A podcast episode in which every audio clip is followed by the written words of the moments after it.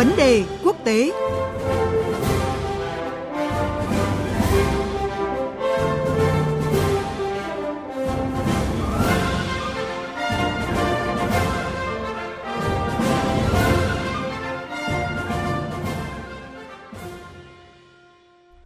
Thưa quý vị và các bạn, cuối tuần qua Iran đã thừa nhận vô tình bắn nhầm vào chiếc máy bay chở khách của Ukraine vì tưởng đó là mục tiêu thù địch.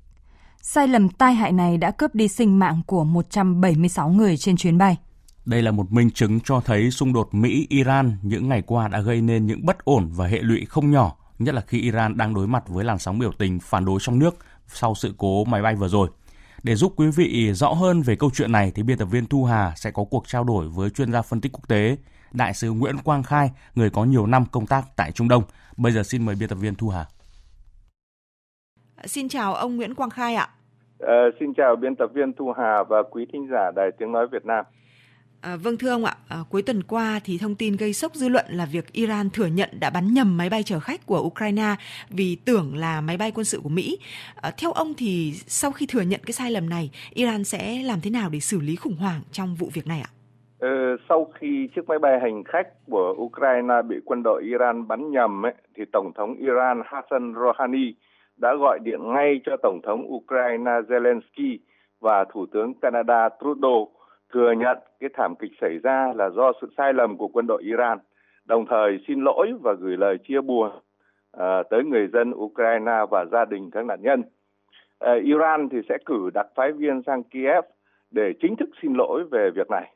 Lãnh tụ tối cao Iran rồi đại giáo chủ uh, Ayatollah Khamenei Ờ, Quốc hội Iran thì cũng đã xin lỗi và cam kết hợp tác đầy đủ với Ukraine trong điều tra và đưa những người gây ra vụ này ra xét xử. Tôi cho rằng như vậy là Iran chân thành và hành động có trách nhiệm. Trên chiếc máy bay này có 82 trong số 167 nạn nhân là người Iran thì không có lý do gì để Iran chủ định bắn hạ cả. Tổng thống Ukraine Zelensky thì cũng đã đánh giá cao cái sự hợp tác của Iran. Để giải quyết hậu quả vụ này ấy, thì việc cấp bách cần làm là xác định danh tính thi thể các nạn nhân để đưa họ về mai táng tại quê nhà. Sau đó là tiến hành phân tích hộp đen điều tra xác định trách nhiệm và đưa ra xét xử các cá nhân để xảy ra sai sót này rồi thỏa thuận bồi thường vân vân và nếu việc giải mã hộp đen và kết quả điều tra không chứng minh được quân đội Iran cố ý bắn hạ chiếc máy bay này thì vấn đề nên được khép lại và không nên lợi dụng cái tai nạn này uh, phục vụ cho cái mục đích chính trị. Như vậy thì theo tôi là vẫn phải chờ đợi cái kết quả giải mã hộp đen mới kết luận chính xác được. Dạ vâng, như ông phân tích thì chúng ta sẽ chờ xem là cái kết quả của việc ờ, điều tra cụ thể như thế nào. Nhưng mà thưa ông ạ, giới quan sát cho rằng là cái vụ Iran bắn nhầm máy bay của Ukraine thì không chỉ dẫn đến những cái hậu quả thương tâm mà còn cho thấy cái sự lúng túng của phòng không Iran.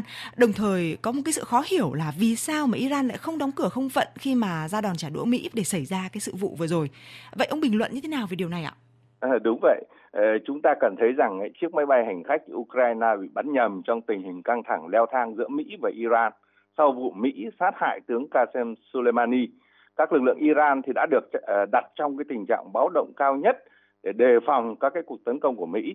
Lẽ ra thì trong tình hình như vậy ấy, thì Iran nên tuyên bố tạm dừng các chuyến bay dân dụng. Trên màn hình radar thì quân đội Iran đã xác định nhầm chiếc máy bay này với tên lửa hành trình của Mỹ nên đã bắn hạ ở đây tôi cho rằng ấy, đã không có cái sự phối hợp chặt chẽ giữa cơ quan hàng không dân dụng Iran, sân bay quốc tế uh, Khomeini và quân đội Iran. Việc Iran không tuyên bố đóng cửa không phận có thể là do muốn thể hiện tình hình ở Iran vẫn bình thường. Trước khi máy bay Ukraine cất cánh ấy, thì chúng ta thấy đã có 9 chuyến bay dân dụng rời sân bay quốc tế Khomeini Tehran. Và lẽ ra ấy, thì trong tình hình căng thẳng Mỹ-Iran như vậy thì Tổ chức Hàng không Dân dụng Quốc tế ICAO Ờ, nên có cảnh báo và bản thân các hãng hàng không cũng phải lưu ý là có nên sử dụng không phận Iran, Iraq trong lúc này hay không. Năm ngoái, khi quan hệ Ấn Độ, Pakistan căng thẳng ờ, thì các cái hãng hàng không cũng đã tránh bay qua không phận cái vùng Kashmir tranh chấp giữa hai nước và thảm họa thì đã xảy ra rồi thì không thể đặt ra chữ nếu ở đây nữa và đây là bài học cho tất cả mọi người. Thưa ông ạ, sau cái sự cố máy bay bị bắn rơi thì hàng nghìn người đã xuống đường biểu tình tại Iran và cảnh sát Iran cũng đã phải dùng vũ lực để chấn áp. Theo ông thì liệu những cái bất ổn này có bị đẩy xa hơn hay không ạ?